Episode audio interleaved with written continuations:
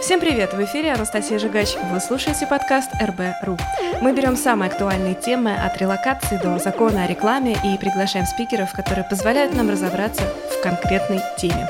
Здесь только полезная информация, свежие данные и лайфхаки. Это запись прямых эфиров, которые каждую неделю проходят в телеграм-канале РБРУ. Если вы хотите слушать прямые эфиры в реальном времени, вам в телеграм-канал. Ну а здесь мы будем регулярно выкладывать свежие выпуски. Поехали!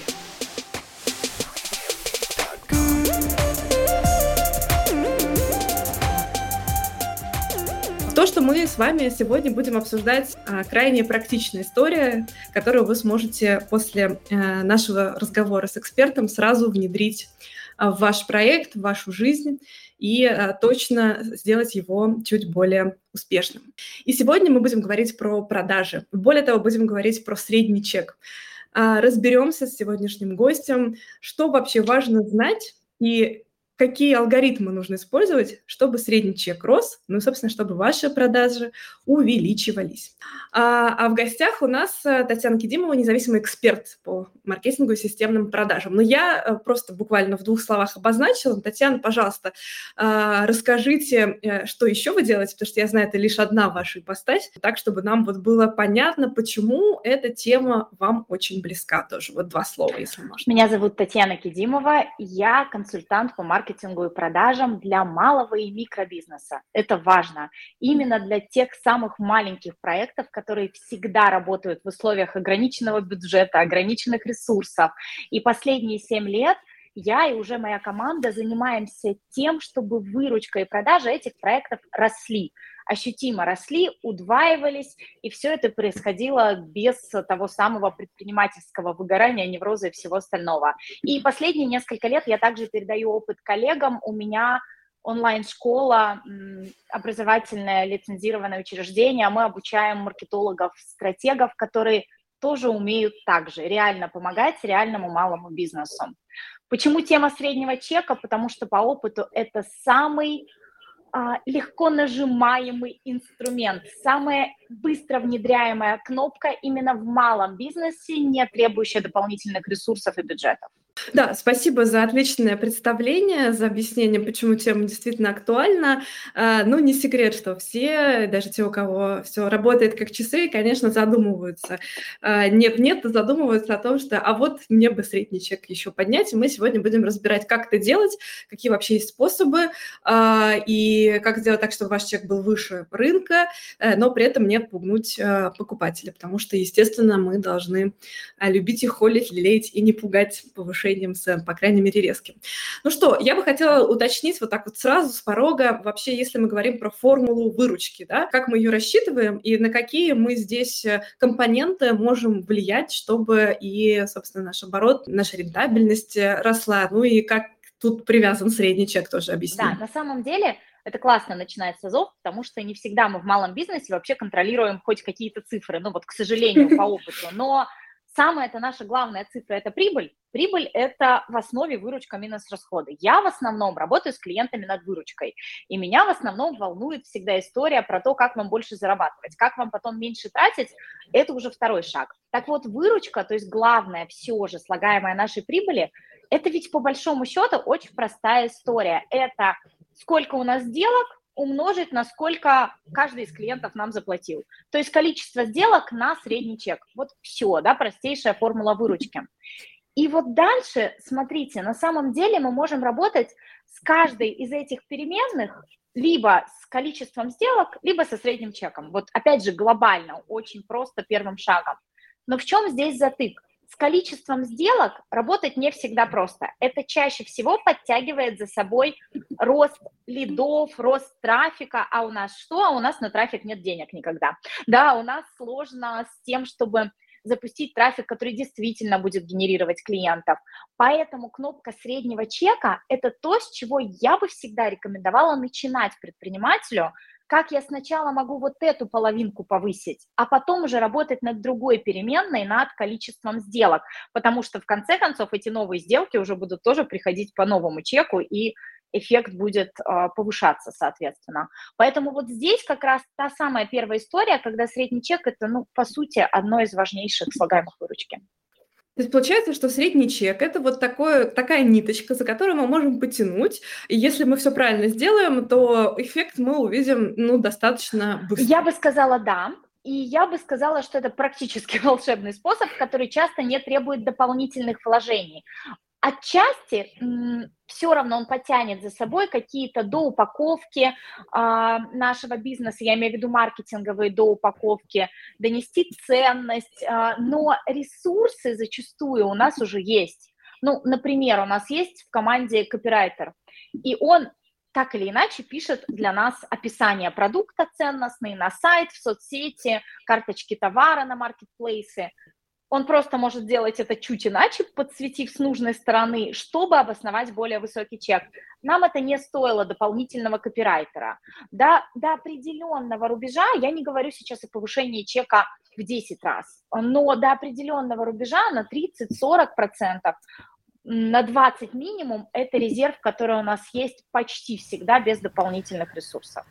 Друзья, если вы любите подкасты и уже думаете, а что послушать дальше, советую обратить внимание на проект «План действий». Это подкаст про стратегии самых интересных бизнесов. В этом подкасте э, слушатели учат э, применять стратегию и разбираться в экономике. План действий помогает растить насмотренность, узнавать секреты разных индустрий и вдохновляться стойкостью успешных бизнесов, а также не бояться ошибаться. Кто ведет этот подкаст? Человек плана Валерия Розова, Кузнецова, предприниматель и менеджер продукта, основательница платформы для развития руководителей Typical и продуктового интенсива Wanna Be Like. Ссылка на этот подкаст у нас в описании эпизода. Пожалуйста, смотрите, там же вы найдете конспект нашей беседы. Ну, а мы продолжаем наш разговор.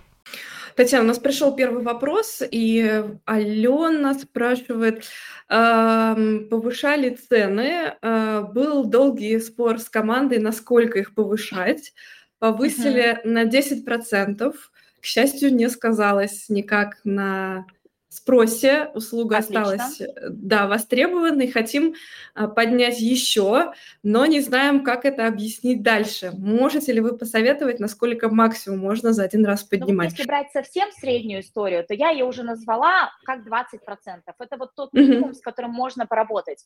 Но на самом деле истории бывают очень разные, и в каких-то нишах я рекомендую а, делать повышение все же по частям, такое незаметное, 5-7% раз в 3-4 месяца. А в некоторых нишах я скажу, что не рубите по частям этот хвост, давайте сделаем сразу 20%, примем риски, которые могут быть, они все же могут быть, и а, внедрим вот это единоразово, чем будем постоянно травмировать нашу аудиторию.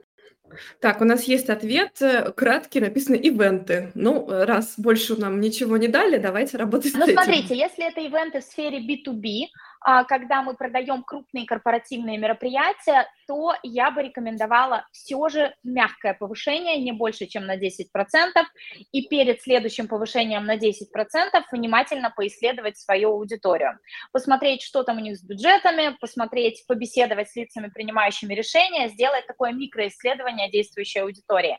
Если это конечные клиенты, там условно детские дни рождения, то, как правило, резерв роста до 20% есть всегда, и важно пересмотреть немного ценностные описания, маркетинговую упаковку и обязательно сделать упор на то, чем мы лучше конкурентов, потому что обязательно здесь столкнетесь с тем, что есть демпинг, он в этих нишах распространен крайне сильно, и вашей просто супер задачей будет объяснить, почему вы. Но если брать именно ивент-нишу, среди кейсов, среди практики, есть очень серьезный разбег в чеках, и была история, что проект обосновывал ценность почти в два раза выше рынка и прекрасно находил свой клиентский сегмент в городе едва-едва с миллионным населением. Поэтому очень индивидуальные здесь решения. Ну вот если такие точечные, максимально точечные mm-hmm. рекомендации, то вот так. Да, спасибо. Еще один пришел э, вопрос, и я как раз хотела к этому перейти, но раз уж вопрос есть, не могу его не озвучить. Спасибо, что да. включаетесь к нам в беседу и действительно пишете. Андрей говорит, «Э, видел ваш анонс, пришел послушать, цитата, «хитрые способы повышения среднего чека», а потому что вы два или три раза про это писали в анонсах. Да, мы действительно так и делали. Ну, расскажите, пожалуйста, интересно, что я там не знаю. Давайте несколько приведу примеров. Для начала сначала начнем все же с нехитрых, потому что есть вопрос, но мне хочется сначала дать такие базовые, а потом уже похитрее примеры. А, займет это недолго. А, это, конечно, простые базовые истории, когда мы говорим про рост числа позиций в чеке, и это история про то, что мы вроде бы продали большее количество товаров за ту же цену, но мы всегда снижаем транзакционные издержки, и через повышение чека мы на самом деле повышаем прибыль. О чем говорю? Если мы можем найти просто более крупных клиентов, которые разово у нас будут покупать там не по одному мини-ивенту, не знаю, абонемент на ивенты, а, то для нас это будет гораздо выгоднее через рост, а, через рост позиций в чеке, через некую пакетную продажу. Что еще? А, дополнительная услуга в чек или дополнительный товар, в чем здесь может быть суть?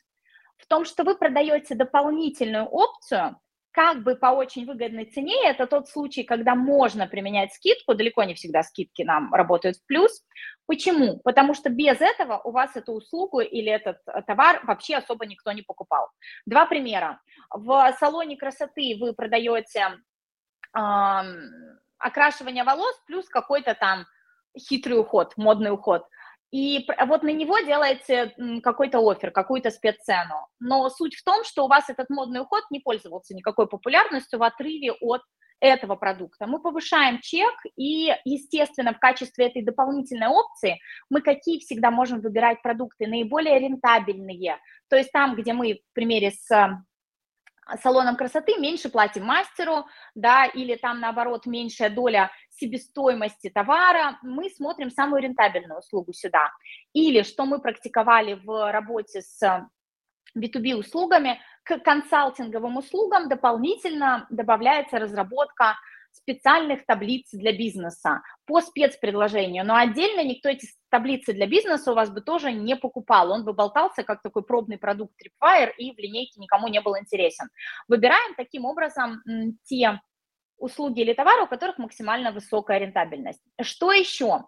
А вот это уже такой довольно хитрый способ. У вас есть некий средний чек, который ваши клиенты тратят всегда на вас. Тоже приведу пример там из товаров и из бьюти-ниши, почему-то она сегодня у меня вертится в голове. А, например, вы продаете у вас магазин косметики, у вас покупают всегда примерно на 6 тысяч рублей, вот где-то в среднем. Вы бы хотели повысить свой чек до 8 тысяч рублей. Вы делаете три пакета набора косметики, условно там знакомство с вашим брендом. И есть набор косметики за 6 тысяч рублей, который начинает восприниматься как база, как вот такое мини-опция. Следующий набор за 8 тысяч рублей и следующий за 10. Что происходит? Ну, это очень упрощенный пример, но тем не менее, набор за 8 тысяч рублей начинает восприниматься как норма. Ваши клиенты, которые покупали и так за 6, имеют потенциал купить некий средний набор за 8. Если нет, вы ничего не теряете. Вы все равно повысите примерно до там, 6900-7300 в таком случае ваш а, средний чек. Вот такой пример. А, пример с B2B услугами м, тоже похожий, да, это некие тарифы, которые вы можете ввести в свою линейку, упаковать необходимый набор услуг, например, например, пакет уроков английского языка для клиентов, для сотрудников вашей компании. Это пакет за такую цену, за такую и за такую. И опять же, средней ценой мы ставим цену, которая выше вашего среднего чека примерно на 20%. Следующий э, хитрый способ, он же довольно опасный способ, это полностью отказаться от такой поштучной продажи от разовых консультаций, например, с экспертами мы очень часто это применяем, вообще нельзя покупать консультации поштучно или можно купить только первую. Дальше работа идет только пакетами. Пакет уроков английского, пакет сессий с психологом, а, пакет консультаций, сопровождающих от онлайн-доктора. Все эти случаи, они внедряются довольно комфортно, если мы понимаем, что наши клиенты в целом настроены на работу в долгую, или мы можем аргументировать им эту работу в долгую. В чем здесь еще дополнительный плюс от такого повышения среднего чека, кроме самого повышения среднего чека? Мы экономим такой внутренний ресурс предпринимателя и время на переключение между клиентами, на переключение такое эмоциональное между разными людьми, на переключение между разными задачами, и можем дать еще и более высокий результат и сконвертировать в повторные продажи. А, ну и, наконец, нехитрый способ – это повышение чека через повышение цены, да, то, о чем говорили только что в примере про ивент. Он же наиболее опасный способ, потому что мы рискуем здесь попасть в эластичность спроса, да, и вот в какой-то момент наши клиенты перестанут покупать. Но, тем не менее, 10-15% это есть почти всегда резерв, почти у всех малых бизнесов, и 20-30% при такой серьезной до упаковки, но без больших дополнительных ресурсов. Ну вот, наверное, из таких быстрых примеров э, все, чтобы слишком долго мы на вопрос не отвечали, но можем потом еще покопать на конкретных вопросах, которые будут наши зрители, слушатели задавать. Да, друзья, присылайте, пока вот у нас э, э Алена из ивентов, видимо, очень заинтересовалась и хочет доспросить, поэтому дадим ей возможность. Она пишет, э, э, да, простите, не смогла сразу написать, ивенты мы делаем B2C, праздники для детей, средний чек 5000. Спасибо, что отвечаете на мой вопрос. Буду рада, если Можете еще подсказать, как увеличить чек. Очень маленький средний чек, есть потенциал роста довольно серьезный. А, да, здесь, конечно, прям супер глубоко копнуть не можем, потому что нужно понимать вашу целевую аудиторию. Безусловно, есть какая-то причина, что ваша аудитория платит сейчас только 5 тысяч, скорее всего. Вы... Давайте еще, знаете, что расскажу? Что на самом деле мы должны понимать сейчас, на каком поле мы играем. Вот в чем uh-huh, дело. Uh-huh. А, на самом деле в ивент-индустрии, даже в B2C, вы найдете чеки праздников и 50, и 150, и 5 тысяч рублей. И здесь наша задача понять, конкретно та аудитория, с которой мы имеем дело, она готова в каком пределе заплатить. Скорее всего, вы найдете там сумму примерно от 3 до 7 тысяч рублей или от 7 до 15 тысяч рублей. Uh-huh, uh-huh. И вот наша задача быть по верхней планке вот этой ниши. А, как, как конкретно можно, что можно конкретного предложить вам вот в таком экспресс формате, это точно пакетные праздники, это точно а, попробовать уйти от истории, мне нужно купить только одного аниматора только на 15 минут, да, такого про- просто нет, мы так не работаем. Почему? Потому что mm-hmm. это там не даст вам того, того и того эффекта. А, почетче по триггерам, потому что мы должны понимать, да, наши родители на самом деле какую потребность закрывают. Либо они закрывают потребность а, порадовать своего ребенка и только, или у них потребность э, исполнить там его мечту, закрыть дефицит времени, который они не проводили с ним в последнее время, или это похвастаться перед родственниками, или это очень инстаграмная картинка, не для всех это важно. Вот в зависимости от этих триггеров попробовать четко попадать в их потребность и объяснять, почему всего там за семь с половиной тысяч рублей, 10 тысяч рублей, а, они получат вот это, вот это и вот это. Нормально будет работать сопоставление с покупкой, там, не знаю, одного набора Лего, да, давайте не будем тут с чашками кофе сравнивать, но uh-huh, что, uh-huh. что подарит ваш праздник ребенку и родителю. И, естественно, вот эти все моменты ценностные мы обозначаем, понимая истинную потребность родителя, которую он закрывает, а это не всегда просто праздник. Да, спасибо, хорошее уточнение. И вот, э, пожалуй, видимо, в продолжении ваших слов Наталья спрашивает. А, так, работаю в копирайтинге, мой средний чек больше, чем у Алены, в два раза. А, я, конечно, тоже пришла послушать эфир, как увеличить свой средний чек. Вы сказали, что нужно узнать, насколько а, готов мы а, видимо, целевая аудитория. Да. Да, да, целевая аудитория, видимо, да, пусть будет так, насколько готова увеличить э, этот чек. Тут, видимо, читаем, насколько готова заплатить. Да. Подскажите, а как это выяснить? Как понять пределы, какие вопросы нужно задавать или куда смотреть? Может быть, есть какие-то исследования? Спасибо. А, Наталья, мы услышали, да, ваш вопрос. Друзья, к сожалению, я читаю их в прямом эфире, поэтому как вы пишете, так и я и прочитаю. да, если у нас с вами задача максимальную пользу вам принести, поэтому пишите все, а, все детали. А, безусловно, мы всегда, вот что бы мы ни делали в маркетинге, мы упираемся в понимание нашей целевой аудитории. Это то, что не любят часто делать предприниматели, э, кажется, что это такая выдумка маркетологов, но вот нет, мы всегда в это упираемся. Каких-то волшебных вопросов, конечно, не будет, но на самом деле нам многое даст наблюдение за своими же клиентами, вот именно в вашей нише. Подпишитесь на всех ваших клиентов и понаблюдайте, на что они тратят деньги в своем бизнесе, особенно если это блогеры и другие публичные люди. Для B2C это тоже подходит. Скорее всего, вы увидите, что у них нет денег э, на на там определенную услугу, а потом на какую-то другую есть, и пощупайте, соответственно, какая здесь может быть история, да, почему вы не дозакрыли ценность. В копирайтинге есть очень разные чеки. Вы можете либо принять решение максимально транслировать ценность своей же аудитории, либо попробовать выйти на тот сегмент аудитории, который готов, который готов платить более высокие чеки. Если говорить о копирайтинге, то под ниши в копирайтинге тоже из практики тех копирайтеров, с которыми мы работали. Копирайтинг для серьезных профессиональных сайтов и email рассылок стоит дороже, чем копирайтинг для социальных сетей. Копирайтинг для автоворонок стоит еще больших денег. Копирайтинг на инфозапуски стоит еще больших денег. Здесь mm-hmm. задача понять, упаковать, что конкретно вы можете дать вашему клиенту. Есть такая формула, которую я использую для расчета адекватного чека у экспертов, которые оказывают услуги бизнесу.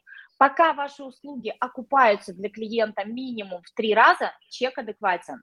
То есть, если вы понимаете, что конкретно с помощью ваших текстов ваш клиент сможет повысить свои продажи, там, например, на 20%, то mm-hmm. что смотрим дальше? А это какого объема бизнес?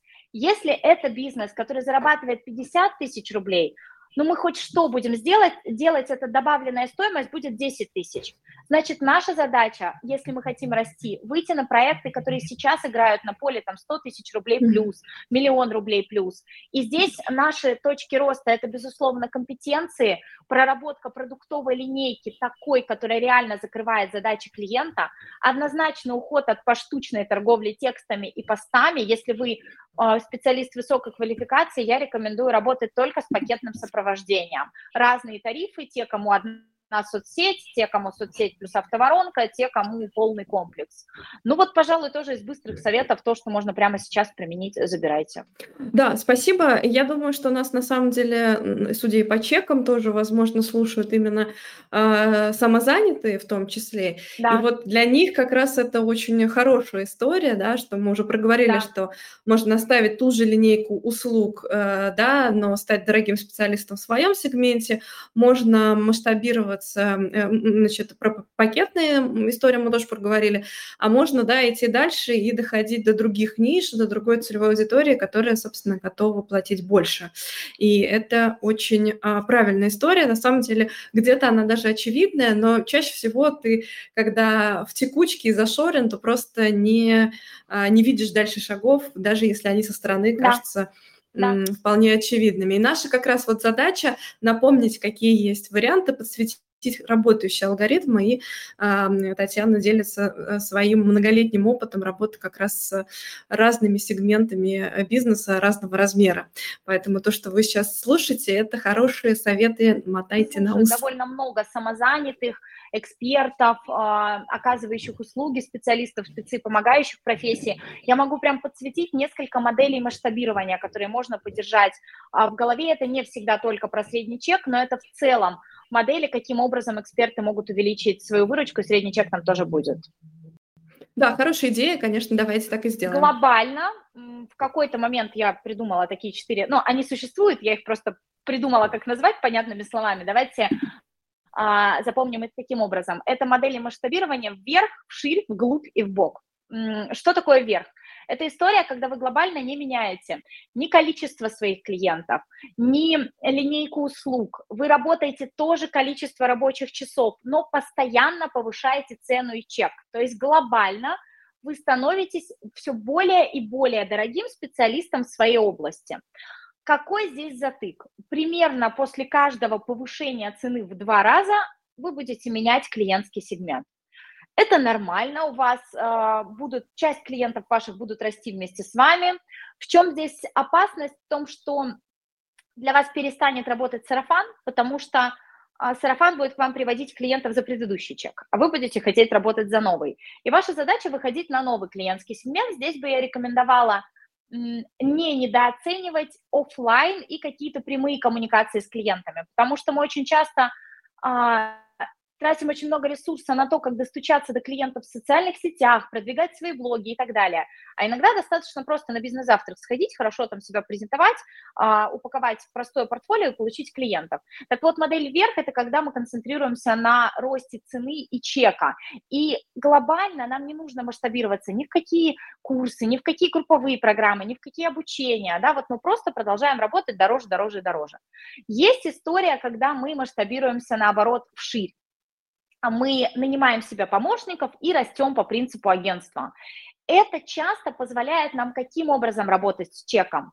Например, ваши клиенты привыкли работать с вами, вы хотите чек повысить, но ваши клиенты к этому не готовы. И тогда вы предлагаете им за старый чек работать с обученными вами специалистами, которые работают по вашей технологии, это ваши, а, ваши коллеги из агентства, вы контролируете, передаете систему, и есть тариф с вами, он выше и дороже для тех, кто вот прям хочет и для того, чтобы вам оставаться практиком.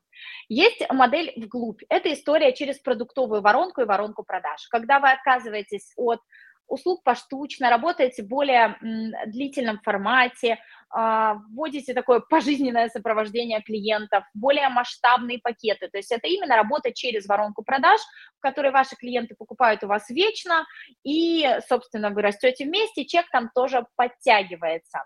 Но здесь важно постоянно работать тогда над своей линейкой услуг, чтобы клиенту всегда было что у вас купить. Это подходит для тех ниш, в которых есть именно сопровожденческие пакеты. И, наконец, а, масштабирование в бок – это когда вы как бы съезжаете с одной финансовой модели на другую и перестраиваете свой основной продукт. Здесь это история про то, что вы начинаете вместо персональных услуг работать с обучением или упаковываете какой-то а, какую-то подписку, какой-то сервис, да, то есть делаете что-то, что дает совсем другую рентабельность и бизнес-модель. Но на самом деле, конечно, мы чаще всего миксуем эти способы масштабирования, если говорить про тот, который чаще всего подходит для экспертов, это вверх и вглубь. Это работа через увеличение чека и через масштабирование продуктовой линейки. А истории с масштабированием вшире в бок, они требуют довольно серьезных ресурсов на построение команды, на пересмотр серьезной бизнес-модели, да, на запись каких-то продуктов, э, переупаковку групповых программ и так далее. Так, возвращаемся к ответам на вопросы. Алексей спрашивает, как объяснить, что цены поднялись долгому клиенту, если я никак не добавил ценности? А, хороший угу. вопрос. Долгий Хороший. клиент, видимо, имеется в виду э, клиент, с которым да. уже долгие взаимоотношения. Угу. На самом деле повышение цен – можно объяснять, а можно не объяснять. Ну, когда мы приезжаем на заправку, мы не спрашиваем, почему цены опять подняли. Мы в целом понимаем. Но, конечно, с клиентами, с которыми вы работали долго, важно об этом заблаговременно предупредить или э, вот так спокойно сказать, что дальше наши цены будут такими. Как облегчить здесь эту пилюлю для клиента? Я бы рекомендовала, например, написать такому клиенту письмо. А, Петр Петрович, мы с вами работаем уже столько лет. Мы сделали уже вот это, вот это. Совместно мы достигли вот таких-то результатов результатов. То есть вы не добавляете ценность в услугу какую-то дополнительно, но ведь вы дали ценность, работая с этим клиентом. Если это товар, мы с вами вот уже столько лет, столько-то освоили товарооборота. А, мы по-прежнему, самая лучшая компания в этой нише потому-то и потому-то. Мы по-прежнему даем условия лучше конкурентов. Это не значит ценовые условия, да, у вас есть какие-то другие преимущества наверняка или должны быть. Мы по-прежнему вот даем это и вот это с такого-то числа у нас будут вот такие-то цены. И вот здесь вы можете либо дать возможность, если вам это все еще выгодно, клиенту, например, заплатить вперед, а, сделать предоплату на контракт на следующий год. Но это зависит от того, насколько действующая цена вам выгодна и насколько вы хотите сейчас качнуть объемы продаж с тем, чтобы потом они ну, немножечко так э, тормознулись. Да, вот, mm-hmm. пожалуй, такая основная рекомендация. Да, спасибо. Формула письма просто идеальная. Мне кажется, ее нужно заучить и использовать. Екатерина спрашивает, ко мне часто приходят по сарафанному радио по старым ценам работать, как вы раньше и говорили. Но я да. уже подняла цену. Чаще всего э, эти новые клиенты не идут со мной дальше, и мы не работаем. Новых клиентов по новой цене мне достаточно. Но, конечно, любопытно, в чем может быть затычка. Я работаю в B2B, но, к сожалению, не смогу раскрыть сферу. Вопрос угу. от Екатерины. В чем может быть затычка? В B2B существуют бюджеты, вот просто бюджеты. на который ориентировался клиент, да, и они, как правило, довольно серьезно ограничены. И наше лицо, которое с нами контактирует, не всегда замотивировано эти новые бюджеты обосновывать своему руководителю, особенно если мы недостаточно серьезно обосновали, почему цена с тех пор выросла. Можно попробовать часть из этих клиентов докручивать и сказать, что вы знаете, цены за последний год изменились, они стали такими-то, потому что вот это, вот это и вот это. И сейчас мы даем еще вот это, вот это и вот это. То есть дать некий шаблон письма практически, который может дальше переслать человек, который с вами на проводе, тому, кто реально по деньгам принимает решение. Если бы это был не B2B, а B2C, то здесь а, могли бы быть разные причины. Ну, от того, что, да, человек тоже настроился на определенную цену, здесь зависит от того, насколько они выросли, а, до того, что он ну вот просто не, не смог понять, почему ваша услуга в целом стоит столько. И это не про повышение цены, а вообще про то, что сарафанные клиенты часто приходят вообще не настолько теплые, насколько мы про них думаем. Им кто-то сказал в духе, вот есть маркетолог Кедимова, они пришли, на чем специализируется маркетолог Кедимова, может ли она помочь конкретно в его задаче, чем она хороша, почему она стоит столько, сколько стоит. Подумать а, о двух вещах. Первое, некое выяснение потребностей, дальнейшая презентация себя тому, кто к вам пришел, и второе – это некая площадка, где о вас можно узнать с точки зрения преимуществ. Это сейчас не про B2B, а больше про B2C. А, почему? Потому что если я бросаю в кого-то ваш а, просто номер телефона, вам там очень сложно объяснить ценность. Классно, если ваши клиенты, делясь с вами по сарафанному маркетингу, будут давать, например, ссылку на ваш сайт, где уже понятно, почему вы стоите столько, сколько стоите. И вот для этого очень важна именно площадка продаж. Да, услышали. Тут э, не вопрос, а скорее утверждение. Э, значит, так, зачитаю. Татьяна, большое спасибо. Особенно мне откликнулась история про оправдать и окупиться в три раза. Вот это большое спасибо. Буду свою цену тоже так проверять. Отлично. А, здорово, да, пожалуйста. Видите, у нас тоже некоторые ведут конспект на себе, в заметочке, видимо, пишут. А, так, еще, наверное, мы успеем а, ответить на пару вопросов, затем будем а, закругляться. Один из вопросов следующий. Скажите, пожалуйста, какой ресурс еще можно дать клиенту или потребителю с точки зрения того, чтобы подсветить свою ценность? Уже и говорила про опыт и про то, что вы говорили в письме, про какие мы смогли достижения сделать, но что бы еще? Вопрос задает Анна. А что клиенту было нужно? Вот тут какой ключевой момент, да, потому что мы можем подсвечивать там колоссальное количество нашего опыта, а ему, например, все-таки не опыт был нужен, а максимально быстрая скорость и вот какой-то некий средний уровень, да, то есть здесь очень сильно зависит от того, что было нужно нашему клиенту. Ну и, пожалуй, если вы сделали уже все, а клиент не покупает, может быть, лучше сконцентрироваться на продаже новым клиентам, которым вы спозиционируете, ну, некую новую себя в новом позиционировании а, с новыми компетенциями. Это первое. А второе, это все же понимать, что почти всегда мы можем оценить некую эффективность и окупаемость нашей работы даже в мягких нишах. У кого-то это количестве сэкономленного времени, у кого-то в количестве заработанных денег. Подумайте, подсветите вот этот момент, особенно если это услуги для бизнеса, это история, которая должна вот просто окупаться, да, и поговорить, и еще очень важная рекомендация, Иногда нужно просто спросить, а, связаться со своим клиентом и спросить, что тебе еще надо, чего тебе не хватило, чтобы купить. Люди отзывчивее, чем мы думаем, и нам это может очень здорово подсветить наши слепые зоны и то, в чем мы еще недостаточно докрутили позиционирование продукта. Да, спасибо. На самом деле это ведь хороший совет, да, друзья, не бойтесь спрашивать. Самое плохое, что может произойти, вам просто не ответят. Да. А ведь да. Э, в другом случае вы можете получить какую-то ценную информацию на основе нее что-то исправить, подкрутить э, в своем э, деле и получить хороший эффект. И последний, наверное, вопрос, он очень забавный, звучит он так. Татьяна, спасибо вам за эфир. Э, подскажите, пожалуйста, я э, книгачей, поэтому мне очень важно темы, которые мне действительно интересны, еще и прочитывать. Кстати, какой хороший глагол – прочитывать. Да. А, подскажите, пожалуйста, два момента. Первое, какую книгу вы э, хотели бы порекомендовать нам для того, чтобы мы могли повысить средний чек?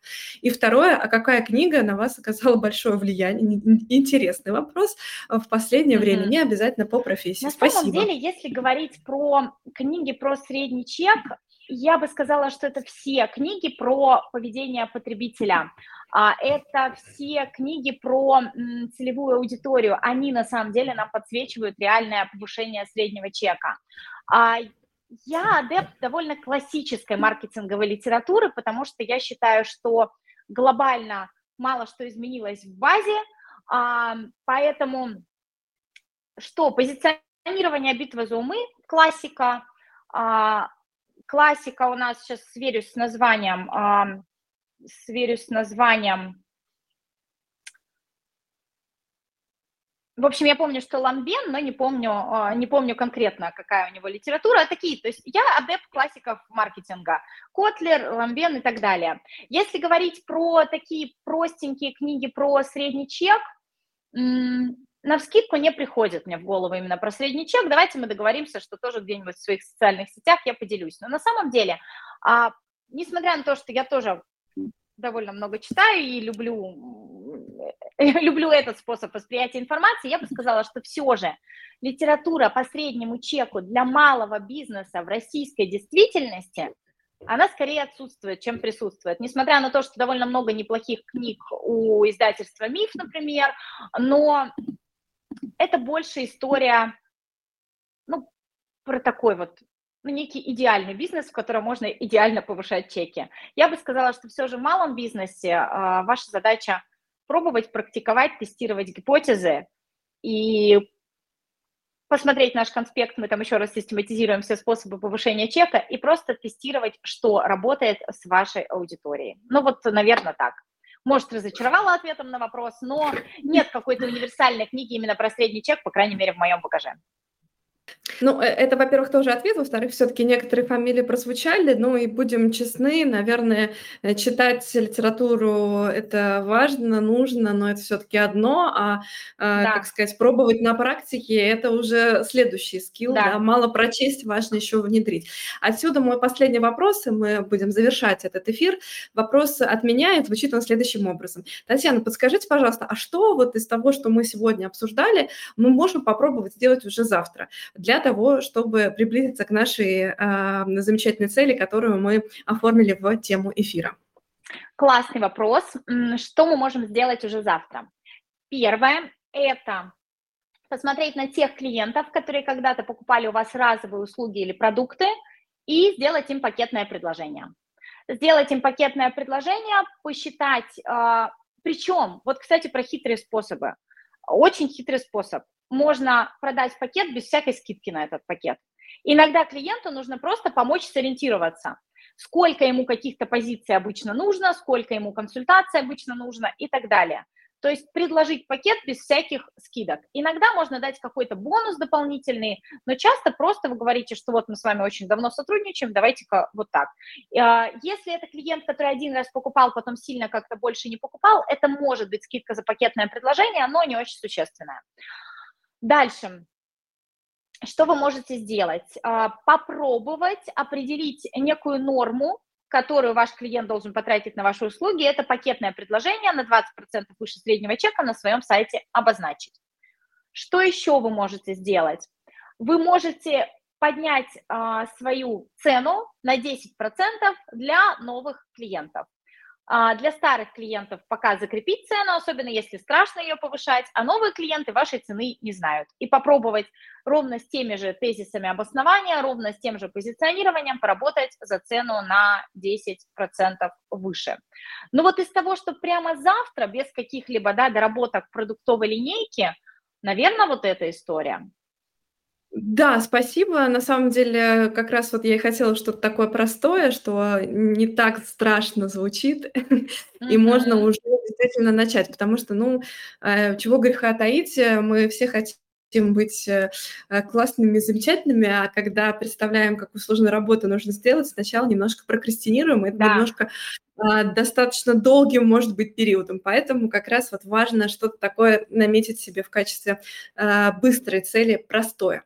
Ну что, друзья, да. с нами была Татьяна Кедимова, эксперт по а, маркетингу, человек, который нам столько всего надавал полезного сегодня во время беседы, что вот э, я думаю, что некоторые особо, особые любители конспектировать, наверное, и не успевали.